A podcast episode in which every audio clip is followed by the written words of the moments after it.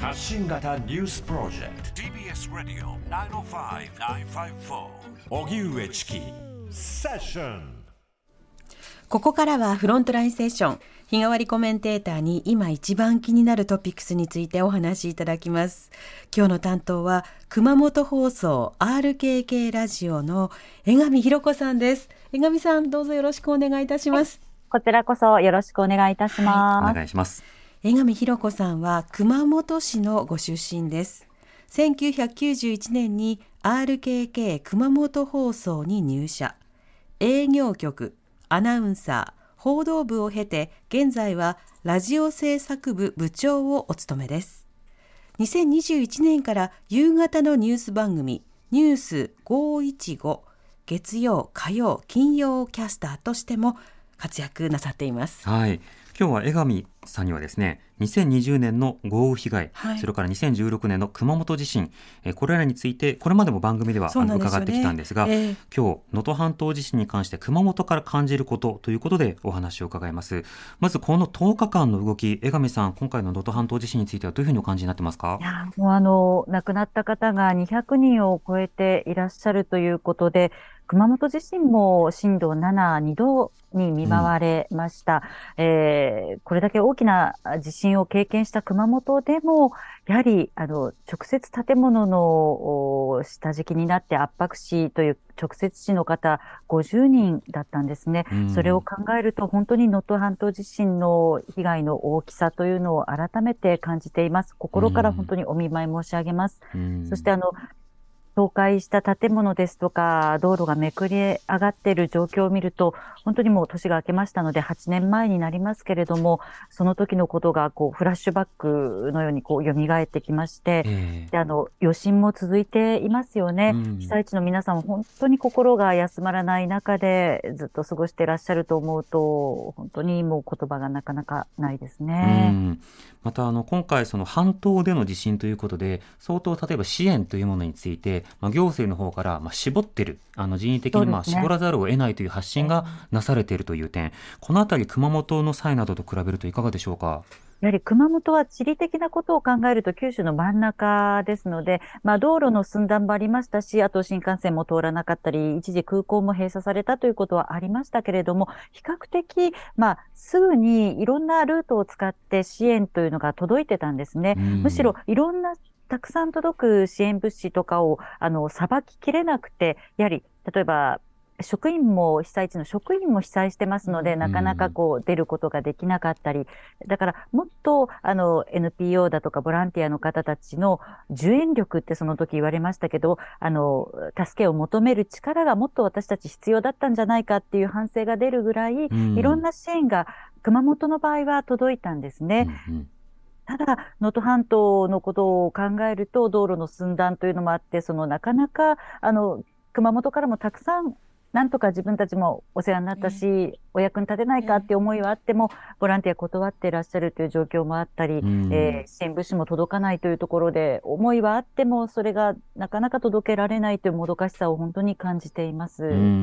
また物資もこれまたあの現地でもなかなかさばききれていないという実情であるとかそれから物資そのものの時間の変化ととものそのミスマッチ、まあ、例えば初日などは命をつなぐためのそのおにぎりとかパンとてもありがたいんですがあの10日間パン食べ続けてると、まあ、しんどくなるっていうことでお肉が食べたいとか果物が食べたいとか当然人なら出てくる。でもそうしたようなそのものに対して即応的に対応できるわけではないというズレもあったりします。この点江上さんいかがでしょうか？や本当にあの避難所で見ていると、お弁当だとか、そのパンっていうね、あの比較的炭水化物を中心としたものっていうのはすごく行き渡っていたんですけれども、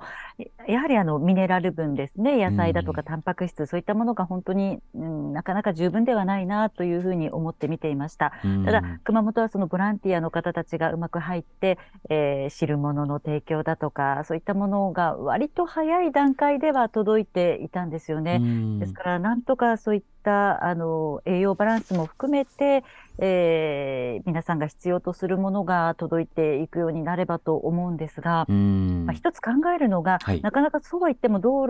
路の寸断っていうのはすぐには直せないというところもあるでしょうから、なんとかまあ、皆さん地元を離れがたいというお気持ちはあるのかもしれませんけれども、まあ、広域広域的な避難ですよね。なんか近隣ですとか、それからまあ熊本市でも実は、あの、今日から熊本市の市営住宅提供しますんで、もよかったらこちらに来ませんかというような呼びかけも始めたところではあるんですが、はい。そういった、まあ、日本全国を含めて、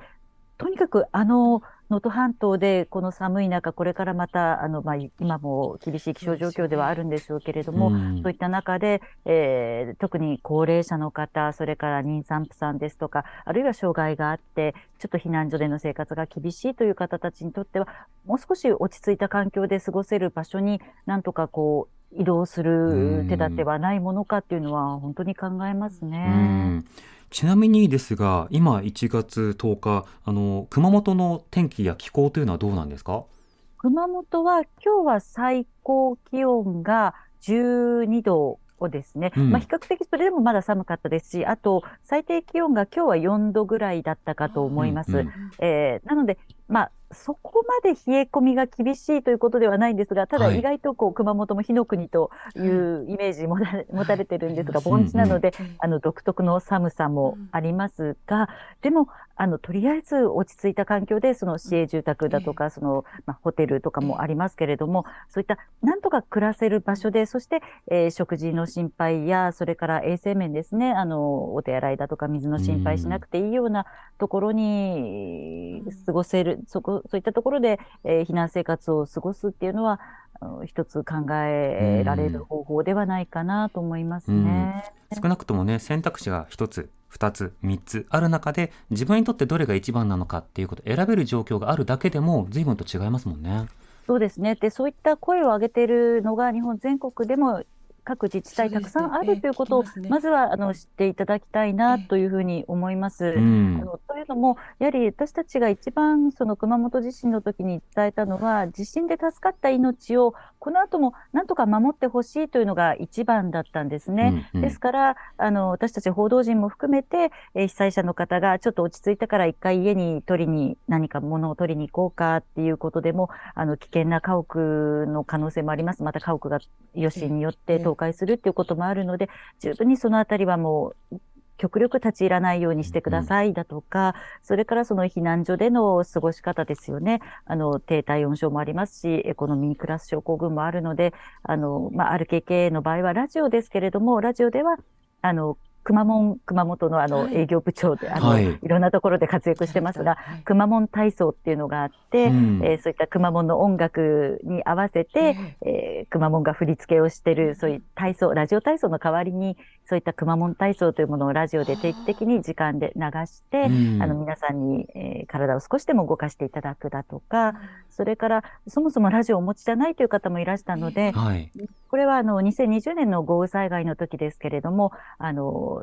比較的あの被災者の多かった市町村、ま、村にえーラジオを無償で提供して、これで情報をちゃんとあの村に特化した情報もお届けしてまいりますので、うん。ぜひ聞いてくださいというような形でもお届けしました。うんうん。まあ情報支援と同時に、ある種情報を通じてこう運動とか、ね。健康維持とか、そうしたことにも心がけてきたわけですか？うん、この時間ちょっと体を動かしてみましょうっていう、うんうん。激しい運動じゃなくてもいいので、はい。ちょっと体をあ上半身だけ動かせるところだけでも動かす。で、それがまた、あの、こう、動機づけになって、また、あの、体操を一緒にすることで、周りの避避難者の方たちともコミュニケーションが取れたり、まあうん、孤立せずに、そして、あの、精神的にもあまりストレスを抱え込まなくてもいいような環境を、ということは心がけましたね。放送する立場としてはですね。そしてこの10日が経つというタイミング、あの様々その救命であるとか、はい。まあ例えば救助というようなフェーズから、その生活をじゃあ今後どうしていくのかということが、すごくこう悩ましいタイミングということに、あの多くの避難者の方にはなってくると思います。このタイミングでの情報提供や今後の課題などをどうお感じになりますか？そうですね。やはり、あの、被災地でも仮設住宅についてちょっと検討が始まっているというニュースも聞きましたけれども、うんあの、まあ、避難所から少しでも落ち着いた環境で過ごせるためには、もうこの後仮設住宅というのは急務になってくるかと思います。はい、で、えー、熊本県からも今日なんですけれども、そういった仮設住宅のノウハウを持つ職員が、あの、石川県に派遣されるということになりましたので、うん、えー、今後はその被災者の方たちがもう次のステップに進む、その仮設住宅でどのように快適により安全に過ごしていただくかっていうことを、えー、そのノウハウのある職員が熊本県からも、あの、石川の方に出向いてますので、うんうん、石川の方たちとしっかり協議しながら、これから用地確保だとか、どういった作りをしていくといいのか、あの、避難所もそうですけれども、仮設住宅での孤立化っていうのもまた、はい、えー、問題で、で、そこでの関連死というのも大変悲しいことですが、あの、熊本でもありました。ですからそういったことを防ぐために、どういうコミュニティを作っていかなければいけないのか、どういうふうな作りにすると住民同士がよりこう、スムーズに、えー、コミュニティというかコミュニケーションを取れて、えー、孤立化も防ぎ、そして何かあった時にはすぐ助けられるような関係性を作っていくのかっていうところを、まあ、そのノウハウを、えー、伝えるために、出向いてますので、うん、ここは熊本からもそういった支援がまたできるのかなというふうには思ってます。うんやっぱりその場所とつながりをこう作るということ、これからあの当然ながら健康の維持ということでいうと、はい、まあ、栄養と運動ももちろん必要になるわけですが、精神的な健康とか安心感、これが持続されることも大事になりますよね。そうですね。そういった意味では、あの、熊本の場合は、仮設住宅の前の段階の今の避難所の段階で、ある程度、避難所でしっかりとこう、職員の方だけに任せるのではなくて、自主運営をした避難所というのもあって、うん、自分たちで、いずれここは今避難だけれども、また仮設住宅に行くんだよ。そうなると、自分たちで何でもしなきゃいけないんだから、職員の方に何でも頼りっぱなしではなくって、自分たちでできることは自分たちでやっていこうという自主運営に切り替えた避難所もあるんですね。うん、そういったところはそのままうまくその形を仮設住宅にも持っていって、自分たちができることは自分たちでしようよう。その代わり、その、当たっていた職員の方は本来の業務に戻ってもらうというような考え方で、非常にそのスムーズに自主運営をやっていた避難所からはうまい形で仮設住宅でまたコミュニティを作ることもできて、それは熊本地震でも成功例だったのかなというふうには私は印象として持っています。うん能登ではねこの間の地震というもの続いてきていますけれども、ね、他方で能登もこれからどこかの次の地震などをこう支援する側になる可能性もあるわけですね、うん、まだ先のことはなかなか考えにくいかもしれませんが熊本のこのさまざまな具体的な活動と、えー、そして今熊本も支援する側になっているということこうしたこともね、うん、ぜひ伝えたいなと思います。今日ですね、江上さんにはさらに、えー、この後7時45分頃にも、はい、はい、お話を伺いたいと思いますので、はい、後ほどまたよろしくお願いします。よろしくお願いします。よろしくお願いします。お知らせに続いては、慈恵学園コムグループ presents、あなたの夢は何ですか？お送りします。TBS ラジオ、荻上チキ、セッション。TBS ラジオここからはセッションポストスクリプト。ポストスクリプトは PS 追伸のことで、コメンテーターの方から私たちやリスナーの皆さんへの追伸として、今おすすめのコンテンツを語っていただきます。今夜引き続き熊本放送 RKK ラジオの江上弘子さんです。江上さんどうぞよろしくお願いいたします。はい、よろしくお願いします。はい、お願いします。さて江上さん今日はどんなお話でしょうか？はい、今日はある二十歳の青年のお話をしたいと思います。はい。えー、熊本市の大学生なんですけれども、うん、宮津光一さんという、え去年11月5日に20歳になった大学生なんですね。はい、で実はこの宮津光一さん、2007年5月10日、熊本市の慈恵病院に設けられたコウノトリのゆりかご、まあ、いわゆる赤ちゃんポストとも言われてますが、うん、この運用初日に最初に預けられた子供だったんですね。でしかも、その、コウノトリのゆりかごというのは、あの、親が育てられない赤ちゃんを匿名でも預かる施設ということでオープンしたんですが、うん、その、病院側が想定していた赤ちゃんではなくて、もう当時3歳だったんですね。はい、まあ、それで私たちもすごく衝撃を受けたあ記憶はあります。で、病院の先生も、その、まるでチャイルドシートにあの、赤ちゃんを乗せるチャイルドシートに、あの、小学生の子供が座ってるような、こう、違和感を覚えたというぐらい、うんうん、ちょっともう、ギリギリ入るかどうかというぐらいのスペースに、あの、預け入れられていた青年、子供だったんですね。当時3歳。当時3歳。で、その後、里親に引き取られまして、で、その中で家庭的な養育を受けながら育ってきまして、うん、えー、18歳で高校卒業するときに、実は自分はコウノトリのゆりかごに預けられた当事者、子供だったんだということを名前も公表し、そして顔を出して、いろんなインタビューにも答えていくようになった青年なんですね。18歳の時にまあ語り始めて、で、2年、3年と、その今、名前をと顔とともに発信されてるんですか？そうですね。今いろんなところでも、その、ゆりかごに預けられた当事者としての、うん、思いをこう全国各地で講演会活動などでも語っています。うん、で、本人がどうしてそういうふうにこう思ったのかっていうお話も聞いてみたんですけれども、やはり自分たちでなければわからない。例えば、ゆりかごについても賛否両論ある中で、やはり自分はゆりかごに託されて、えー、命が守られたからこそ今がある。だから自分で今自分が感じることをちゃんと顔を出して、そして宮津光一という名前で、えー、伝えていきたいんだということを話してくれました。うん、うん、で、そうやって発信することによって、周りの友達も、あの、全然何も変わらなかったし、うん、で、比較的好意的な受け止めしか、まあ自分には入ってこなかった。だから、うん、まあ、まだまだ言えない人ももちろんいるんだろうけれども、言える心の準備もできた自分が発信していくことで、より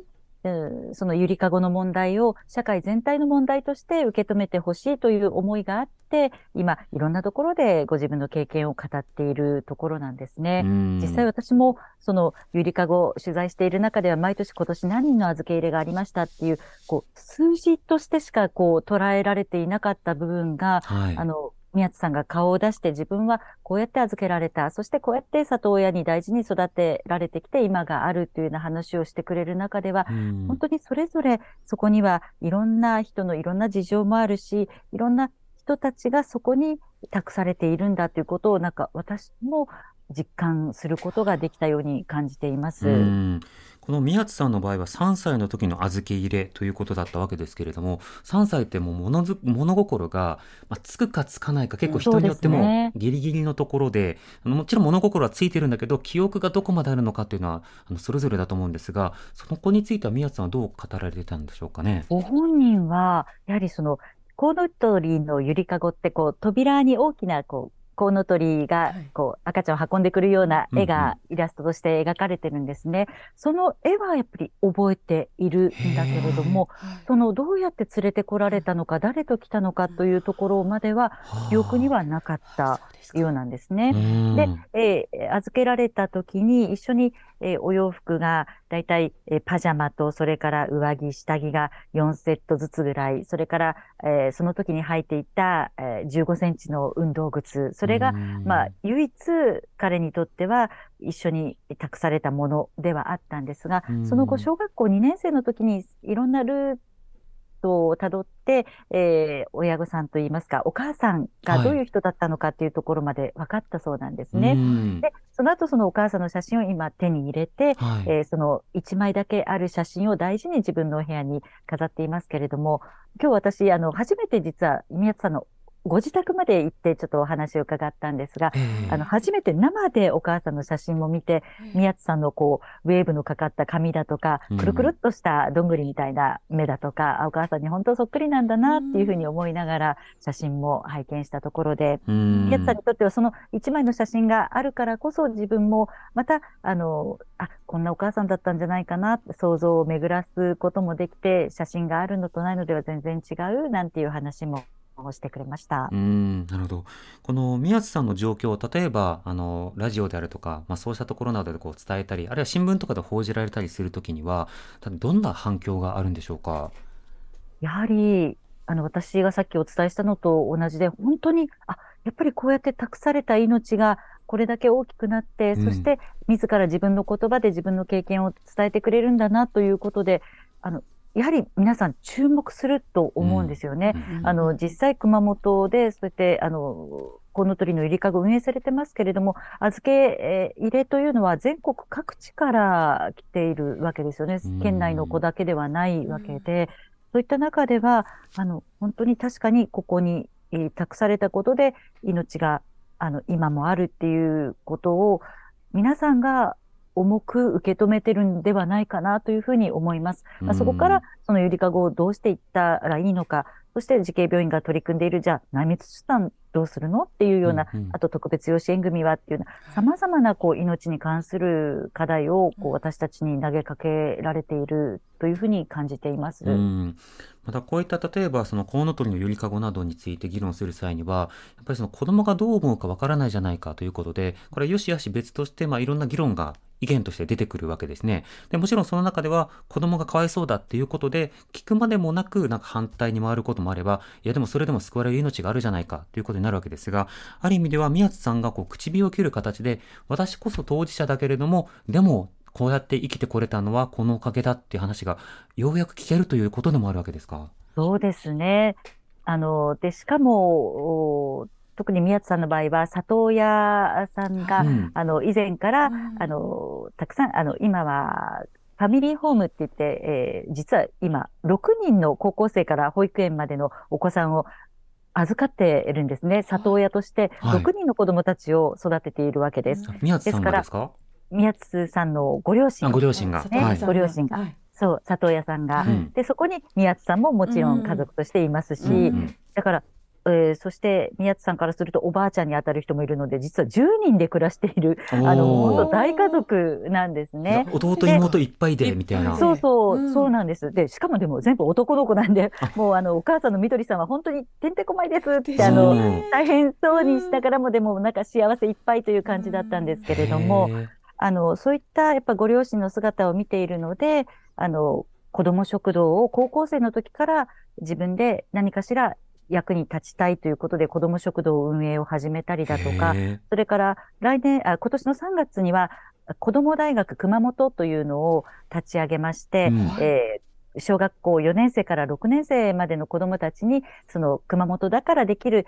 命の大切さ、ゆりかごがある熊本だから学べる命の大切さを小学生のうちから学んでほしいというようなことでう、ん。そういった大学のうん設立にも携わるというような、そういった、あの、自分が置かれた立場で感じたことを、何らかまた社会に貢献していこうとか、還元していこうという形で行動しているので、そういった姿を見ていると、本当に、あの、あ、託されてよかったんだな、というふうに感じますね。